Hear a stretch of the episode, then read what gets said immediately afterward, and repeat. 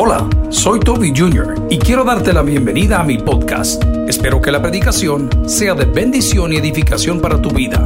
Comparte esta información con otros. Espero que disfrutes lo que Dios tiene para ti el día de hoy. Que Dios te bendiga. Te exaltaré, mi Dios, mi Rey, y bendeciré tu nombre eternamente y para siempre. Eternamente y para siempre. Padre, añade bendición a tu palabra.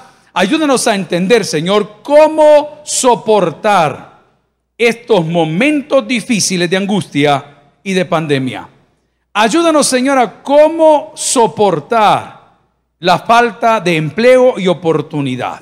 Que tu Espíritu Santo se glorifique en nosotros y a través de nosotros, en Cristo Jesús. En la iglesia dice, amén. Pueden sentarse, amigos y hermanos. La palabra del Señor en el libro de los Salmos hace una declaración de un hombre probado por fuego. Su nombre era David. Diga conmigo, David. Vamos a comenzar la primera prueba de David porque ustedes ya la conocen. El primer problema de David es que ante los ojos de su padre era el menor, y en aquella época quien predominaba era el mayor. Les doy un ejemplo. Yo tengo dos hermanas mayores, hermana Patty, hermana Gina, y luego viene su servidor, ¿ok? Y tengo dos hermanos menores, ¿para qué mencionarlos? No, se llama Ari y Pamela. Pero bueno, los hermanos mayores son los que aprovechaban más a papá. Mi hermana Patty acompañó a mi papá muchas veces en las prédicas, en las campañas, en su graduación de su doctorado. Escribieron una canción que se llamaba Lágrimas, me acuerdo yo, y la hermana Patty la llevaron a tocar el piano el día de su graduación porque el pastor no tocaba piano y dijo que podía. Amén. Todas esas cosas de la vida, ¿ok? Y el bicho del menor, ¿dónde estaba el menor? Ah, a ese dale, ve, da, da, dale el carrito para que juegue ahí, ve. Y al menor, mira vos, eh, la ropa la compran al nuevo, después lo ocupa el segundo y yo me ponía el fustán número tres. O sea, ese fue David. La primera prueba que David tuvo que sobrellevar era el hecho que era el menor de su casa en una cultura bíblica donde el mayor le correspondía toda la herencia, donde el mayor llevaba la bendición del papá, donde el mayor llevaba toda, toda la administración de sus hermanos menores. Porque las cosas como han cambiado hoy, ¿qué sucedió? Dios se encuentra con David, y David es tan importante en la Biblia hoy. ¿En qué sentido? En que de ahí viene el linaje de nuestro Señor Jesucristo. Mire qué interesante, pero la diferencia fue el encuentro de Dios con David, o de David con Dios. Y David no se encontró con Dios en una peña, David no se encontró con Dios en el desierto, David no se encontró, no, David se encontró con Dios obedeciendo a su papá. Obedece a tu papá, eh, eh, eh, eh. Obedece a tu mamá, eh, eh, eh, eh. O si no, el presidente te meterá en cuarentena cuarenta días más, ¿saben? Obedece a tu papá. Y si lo haces el Señor, larga, ok. Mucha gente anda buscando cosas místicas para encontrarse con Dios. No, hermano, Dios está donde le invocan. Dios está en el penal de Mariona. Dios está en las Bartolinas, allá donde tienen un montón de gente amarrada. Dios está en los centros de retención. Dios está en los hospitales. Y como Dios está en los hoteles donde están pagando cuarentena a personas que vienen, Dios está donde le invocan. Y David se encontró con Dios no a través de un encuentro, no, a través de la obediencia. Entonces, yo bendeciré a Dios en todo momento, como lo está cantando este. Cuando entienda que la obediencia es importante en mi diario vivir. Sin obediencia no puede haber bendición. ¿Cuántas veces lo hemos hablado? Bien lo decía el pastor Jorge. La iglesia cristiana evangélica, especialmente los bautistas, le teníamos un pavor a hablar lo que la Biblia dice. Y te digo una cosa, la Biblia no te exige ni te obliga a diezmar nada. La Biblia en el Nuevo Testamento dice, cada uno de conforme propuso, ¿a dónde? En su corazón, no con tristeza, no por necesidad. También la Biblia dice en el Antiguo, probadme ahora. Eso dice la Biblia. Pero teníamos miedo a hablar la verdad, como que el hombre le hace un favor a Dios. ¿Y por qué te digo esto? Porque donde hay obediencia hay bendición. Carlos se llama mi amigo de México y me acaba de escribir ahorita antes de comenzar el sermón y la transmisión del mismo. Él es el dueño de Shopping Center. Dios bendiga, Carlos. Y me dice, pastor, quiero que vengan a Shopping Center que queremos donarle. Hermano Carlos, muchas gracias. ¿Y sabe por qué él bendice? Porque Dios lo bendice. Usted no puede tener bendición, como leímos en el proverbio, teniendo en su bolsa que darle a alguien y diciéndole, vuelve mañana. Ahí está el acto de obediencia. Y donde está la obediencia, ahí viene la bendición. Y por eso podemos bendecir a Jehová. ¿Cuánto? En todo tiempo.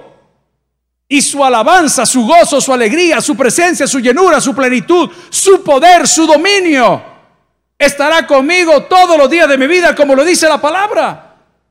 Pero no me puedo gozar en el Señor sin obediencia. No me puedo gozar en el Señor sin conocer al Señor. No dice la palabra: venid a mí todos los que estáis trabajados y cargados. Vaya conmigo en la Biblia. Quiero que busque Primera de Pedro cuatro doce. Primera de Pedro cuatro doce, ayúdeme, Nachín, por favor, por ahí. Primera de Pedro cuatro doce. Vea lo que dice David, que tuvo un grave problema, era el menor, no lo tomaban en cuenta, tuvo un encuentro con Dios y lo tuvo no de una manera sobrenatural, sino que lo tuvo obedeciendo a sus padres. Dice la palabra del Señor, si me acompaña, por favor, en Primera de Pedro capítulo cuatro, versículo doce. Amados, no os sorprendáis del fuego de prueba que os ha sobrevenido, como si alguna cosa extraña os... Ups, se me retrocedieron, vaya para atrás. Amados, no os sorprendáis del fuego de prueba que os ha sobrevenido, sino con alguna cosa extraña que os aconteciese. Versículo trece. Sino gozaos por cuanto sois partícipes de los padecimientos. ¿De quién? De Cristo. Para que también en la revelación de su gloria gocéis gran, que dice la palabra, alegría. David lo dijo en el Antiguo Testamento y hoy lo estamos leyendo en el Nuevo Testamento. Bendeciré a Jehová en todo tiempo. En tiempos de COVID, bendigo al Señor. En tiempos de Amanda, bendigo al Señor. En tiempos de Sánchez Hernández, era una maldición la cámara, pero bendigo al Señor en, en todo tiempo. En todo tiempo significa que cuando como y cuando no como, yo bendigo el nombre del Señor, porque algún propósito tenía Dios. Te digo una cosa, muchas veces nos quejamos de los vientos e ignoramos que Dios estaba preparando un camino.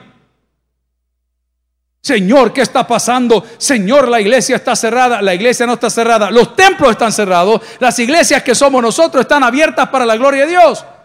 Entonces, ¿a qué quiero llegar? Tú puedes soportar la prueba siendo agradecido con Dios en todas las etapas de tu vida. Y cuando te encuentres, como dice Primera de Pedro capítulo cuatro, versículos doce y trece, en prueba, gócese, porque junto con la prueba, ojo, viene la recompensa. Diga conmigo, recompensa.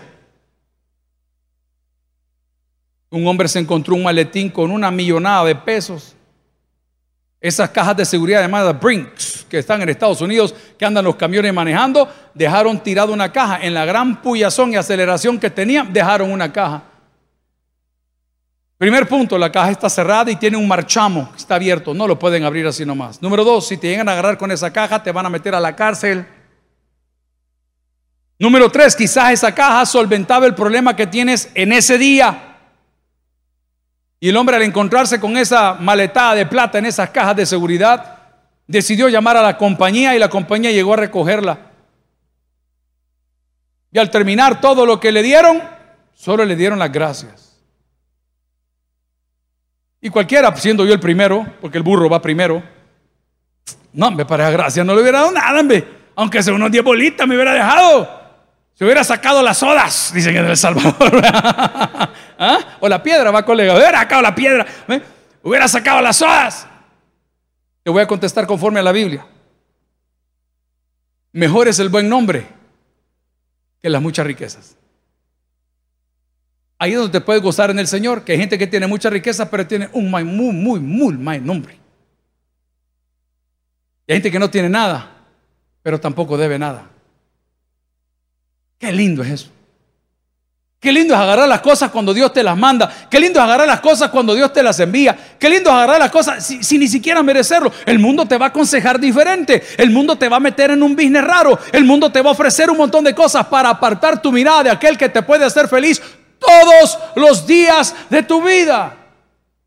¿Cuántas mujeres y cuántos hombres sufrimos porque quizás nos casamos o nos damos en casamiento o nos ennoviamos con personas que son muy bonitas? Sí, pero la belleza cansa, la belleza pasa.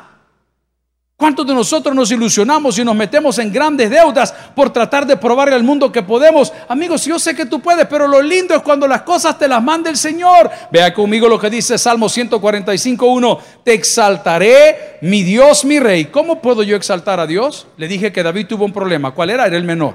¿Y cómo exaltaba David a Dios? En obediencia. Voy a retroceder en la historia.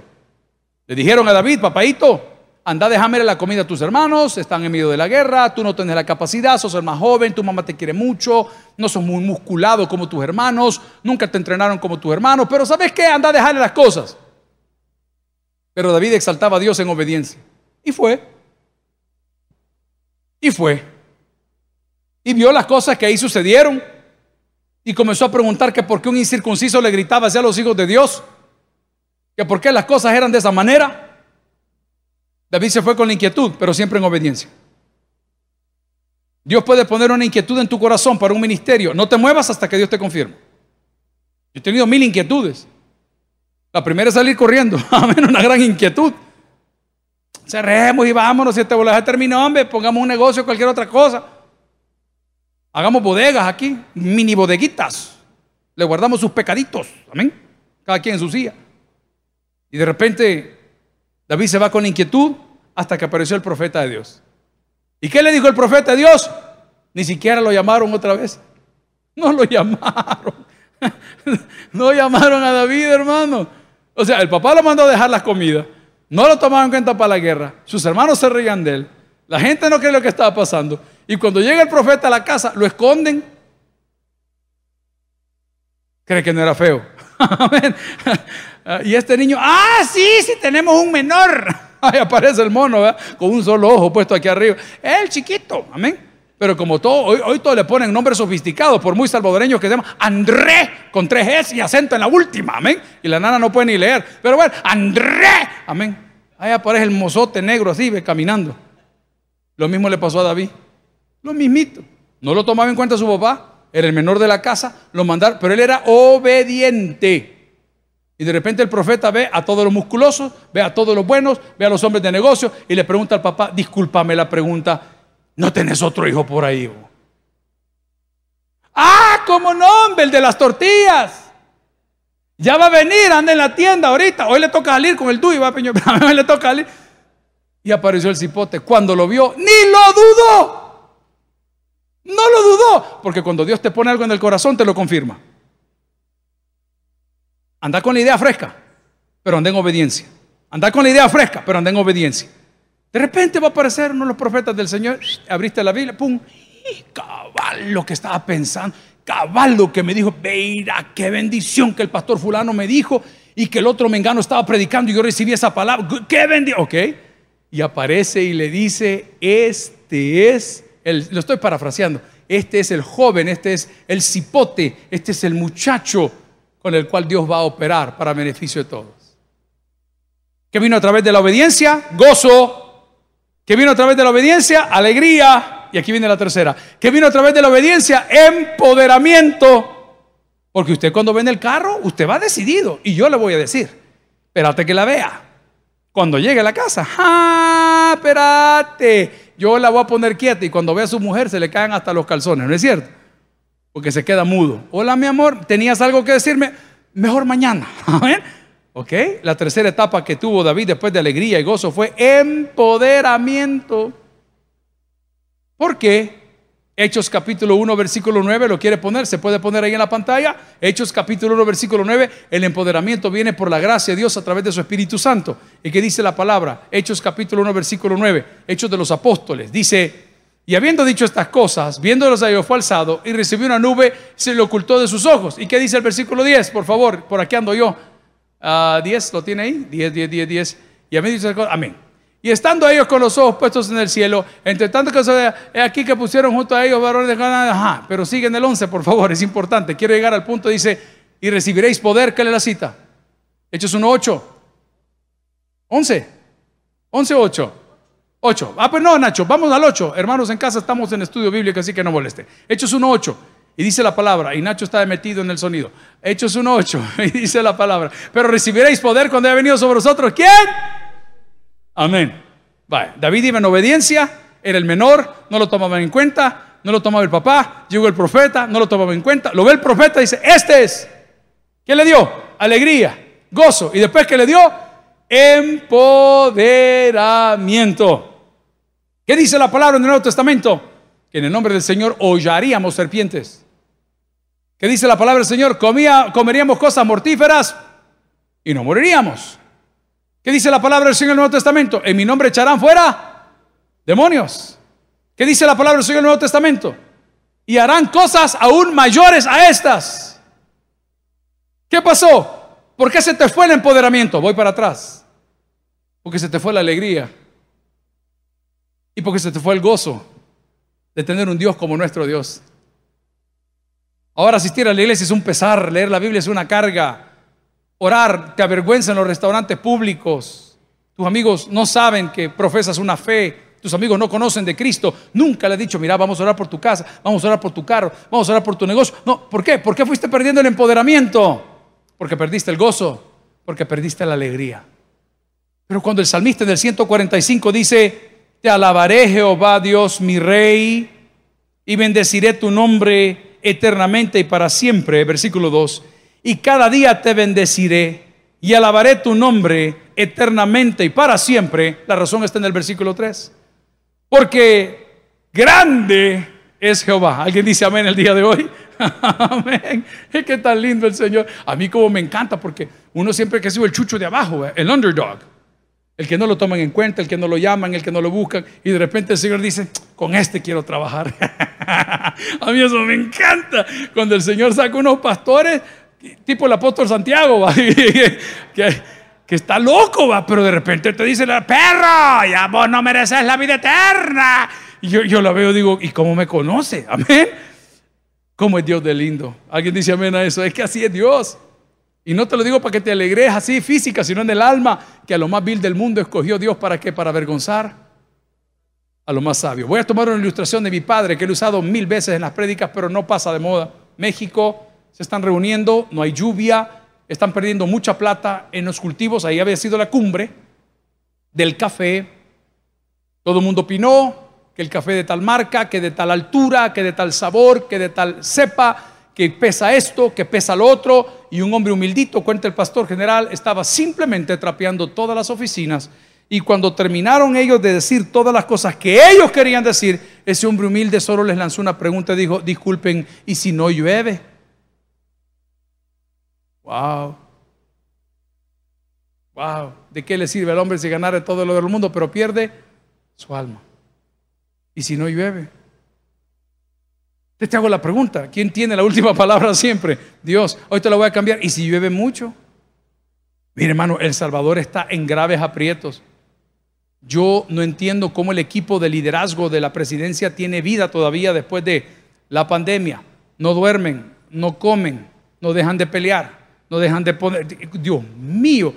Y de repente viene la Amanda, ¿se acuerdan de la Amanda Miguel?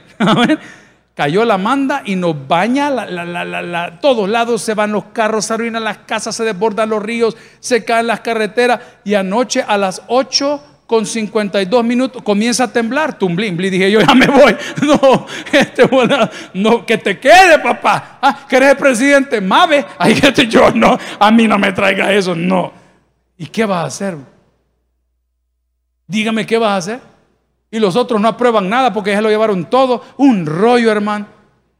Y vamos a reabrir. Y vamos, y un, un, mire, hermano, se los prometo. Si yo tengo un micromundo, micromundo, que es una organización chiquita comparado a toda la inmensidad de un país. Y a veces que yo me desespero porque cada pastor es un loco. Imagínate que cada diputado es un mundo y cada ministro otro sobado. Hacer la gran horchata que andamos tomando. O sea, de repente vas a decir, santo Dios, y aquí como... Hermano, te lo digo en español, solo Dios, hermano. Solo Dios. Hay gente que me ha preguntado, pastor, ¿y usted habla? ¿Y usted opina? Y yo, no, hermano. Es más, le hablé, decía a Fofo, le decía, mira, yo ya llevar entrevistas aquí de gente como, no, ya no, ya no, ya no. Ya sufrí demasiado. Mi llamado es más que un quinquenio. Ya vi pasar a cuatro. No, yo, ¿por qué me voy a mezclar, hermano? No hay necesidad. Es como que le diga al ingeniero Osmar Apontes, Osmaro, me ayuda con, con el almuerzo de hoy. Y dice, mire, perdóneme, yo soy el ingeniero de la construcción, no tengo nada que ver con... Lo mismo te digo yo. Pero ¿por qué perdiste el poder de donde vengo ahorita? Porque perdiste la alegría y el gozo. ¿De qué? De haber conocido a Cristo como Señor y Salvador personal. Ahí está la regada. ¿Por qué perdiste el amor con tu mujer? Porque te olvidaste cómo la conociste, dónde te la robaste. Por eso lo perdiste. Pero si te acordás, cuando se tiraron el cambio de luces primero, ¿eh? Y le cantaste aquel corito sano, ¿por cuánto me lo das? Por veinte pesos. Ah, ah. ah en ese momento... Haga el ejercicio ahorita en la casa. Haga el ejercicio. Quiero que piense dónde la conoció. ¿Cuándo la vio? ¿Qué le llamó la atención de él o de ella? Ay, la mujer, a mí como me encanta su billetera. Digo, digo, con su manera de ser. ¿Ah? eh, ay, qué lindo, sí es. es eh, ah, ¿y qué decías tú? ¿Ah? Perdón por los menores de edad, porque ese, ese pastor habla con unas palabras, papá, si son las que entendés, si sos de barrio también, déjate de onda. Hoy resulta que porque saliste de la universidad me ante indio. Aquí voy. ¿Qué dijiste cuando la viste bailar? Mira cómo se mueve. ¿Eh? Lástima que vayas con tu compadre, papá. Qué lástima. ¿Por qué te sucedió? Porque perdiste la alegría y el gozo de haberlo conocido. ¿Por qué perdés los amigos? ¿Por qué no los cuidas? Porque perdiste el gozo y la alegría de haberlos conocido. Ese amigo que me acaba de hablar ahorita de Shopping Center, ha hecho mucha plata. Sus hermanos fueron para el norte y él me dijo, mira, el mexicano me dice, mira, mis hermanos se fueron para el norte, yo me vine al sur. Mis hermanos encontraron trabajo, yo encontré fortuna. Cuando me llamó, tenía de no saber de él meses. ¡Qué alegría me dio cuando vi el mensaje! Don Toby me pone, Don Toby, amén, como que hoy finquero, amén. Don Toby, ¿qué tal está? Y yo le pongo, ¡Mexican! ¿Eh? ¿Por qué perdiste tus amigos? Porque perdiste el gozo y la alegría. Voy a subir un nivel. Porque perdiste la influencia con tus amigos, el empoderamiento del Espíritu Santo, porque dejaste de frecuentarlos. Si andamos cerca, yo le diría, hermana Patty, ¿crees que me prestas cinco pesos? Y probablemente la hermana Patty me diría, me abunda mucho, te los regalo. Probablemente la hermana Patty, pero, pero como no salgo muy seguido con ella, sino que ando más cerca de Jorge Aguirre, ¿adivina quién le pedí los cinco pesos? A este, pero no tenía. Le digo, Jorge, préstame los cinco pesos porque tengo la confianza. ¿Alguien está entendiendo lo que te estoy diciendo? ¿Por qué no tenés poder en la oración? ¿Por qué no orás?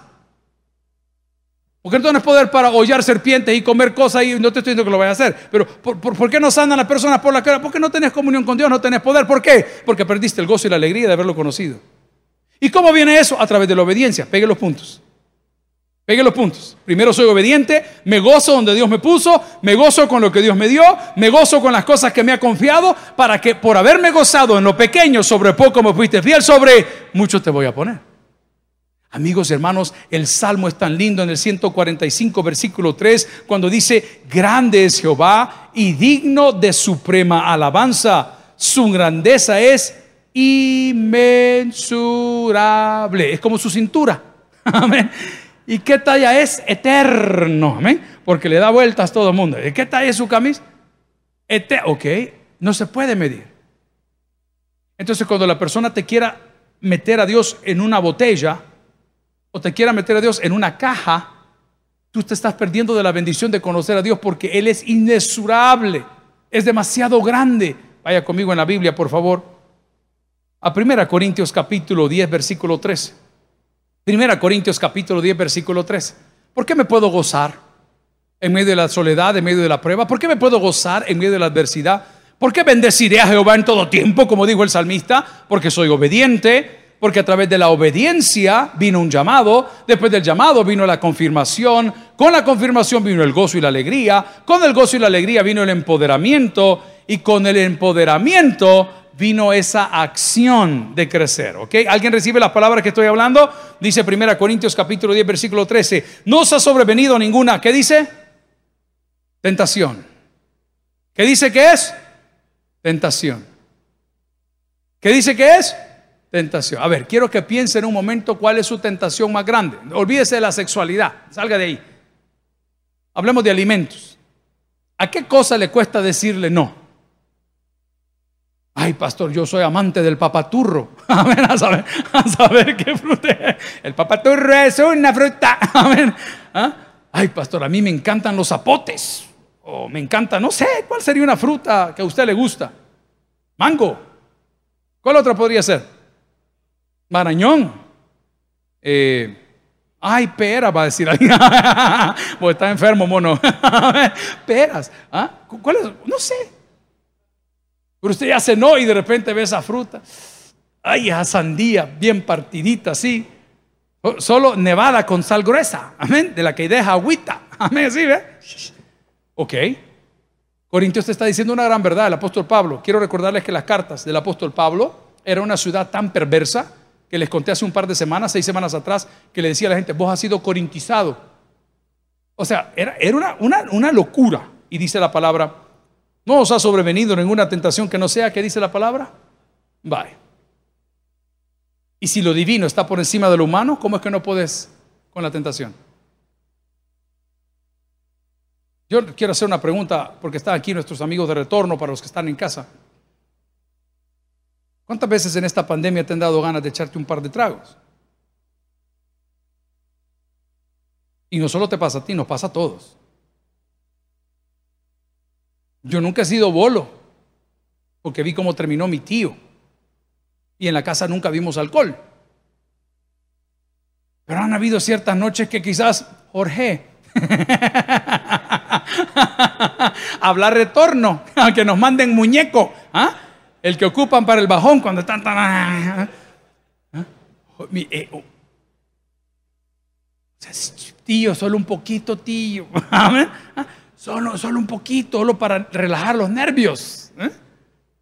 Ok, la tentación está, y el bolo está tan cerca del último trago como esto. Por eso es que tenemos que ir siempre a grupo y estar ubicados con Dios, con ese ser superior que le llaman los de las tradiciones. ¿Eh? Está, está cerca. Pero todo esto es humano. Y en quien tú has creído es divino. Entonces, y recibiréis poder en Hechos uno ocho. Que lo andamos buscando por el once, por el ocho, por el diez, por el nueve. Ese poder viene por la obediencia, por la alegría, por el gozo, por el empoderamiento, que cuando la tentación está frente a mí, decir, no me voy a dejar vencer. No quiero entrar en líos porque siempre me, me, me voy por otro lado. ¿Cuántos tweets te ponen al día para provocarte? ¿Cuántas veces me gritan a mí tonteras en, en, en la calle o en un mensaje o en un correo? ¿Cuántas veces? ¿Y qué quieren los perros? Morderte.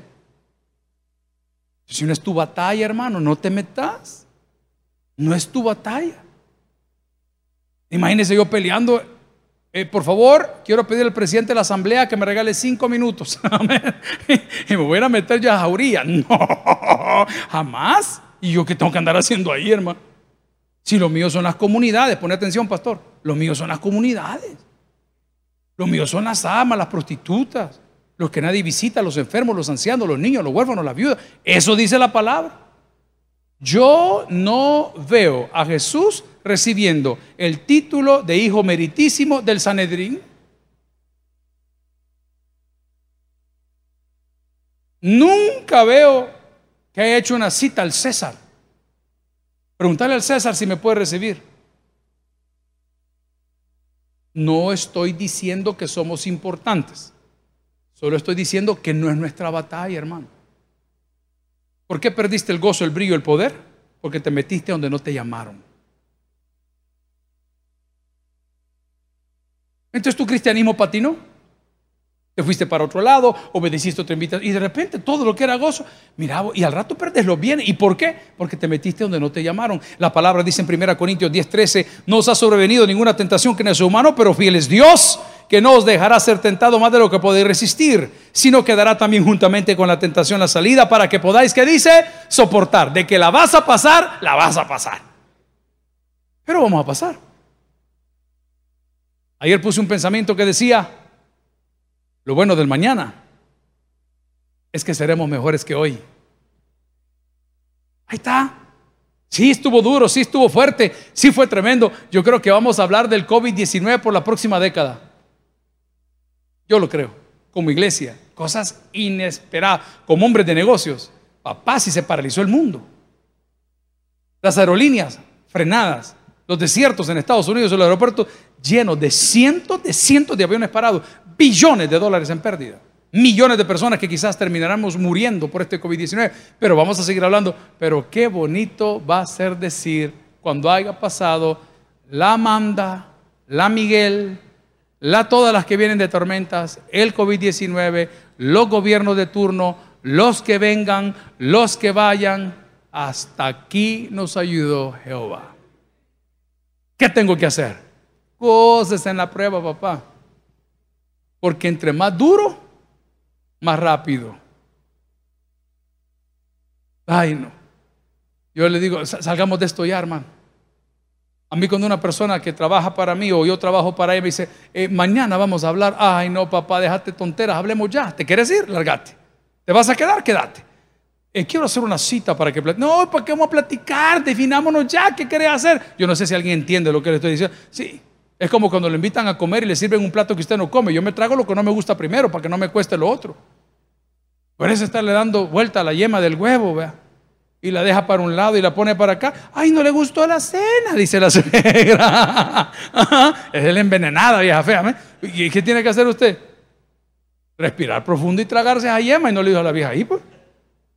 Los mismos son los problemas. Esa filosofía no es mía, es de mi papá.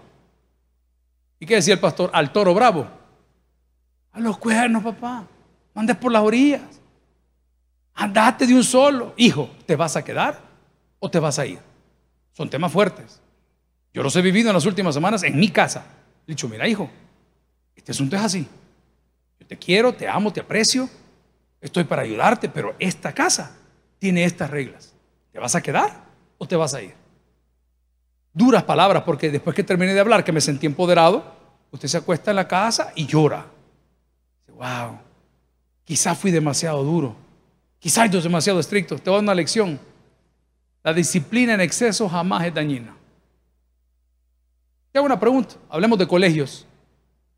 Los graduados de los Maristas, Liceo Salvadoreño, Champañat, los graduados allá del Externado San José, los graduados de los colegios de la época nuestra, que tenían curas y tenían gente súper yuca, decime qué tipo de estudiantes son. La nueva generación que estudia en la ESEN, que les ponen una carga académica en tres, tri, tre, tres semestres al año, no sé cómo lo hacen, tripe, tres semestres al año con una carga académica, ¿cómo salen? Nítidos. Y en los que van a las universidades por módulos. Ay, Dios. Ah, sí. ¿Y cuántos años lleva estudiando? once. Amén. Santo. ¿Y qué estudia? Educación parvularia. Imagínense el idiota. Aquí voy. O sea, la disciplina en exceso. Amigos y hermanos, mi deseo en esta tarde, en esta noche, que estará viendo este programa, es recordarte que si David, que fue el más pequeño de todos, que el papá no lo quería tomar en cuenta, que llegó el profeta y tampoco lo tomaron en cuenta, que llegó el gigante y lo tuvo de menos, pudo llegar a ser parte del linaje de nuestro Señor Jesucristo, nosotros también podemos marcar la diferencia. Por muy indiferente que el mundo sea por nosotros, ¿qué tenemos que hacer? Obedecer. Y en la obediencia, en la obediencia, gozarnos y alegrarnos, para que venga el empoderamiento. Y cuando venga el empoderamiento, es la confirmación de Dios. Entonces podremos decir, te exaltaré, mi Dios, mi Rey, y bendeciré tu nombre. El que tienes por el que oiga, vamos a orar. Gracias por haber escuchado el podcast de hoy. Quiero recordarte que a lo largo de la semana habrá mucho más material para ti. Recuerda, invita a Jesús a tu corazón. A cualquier situación, Jesús es la solución. Prueba a Jesús. Si no te funciona, te devolvemos tus pecados. Muchas gracias y hasta la próxima.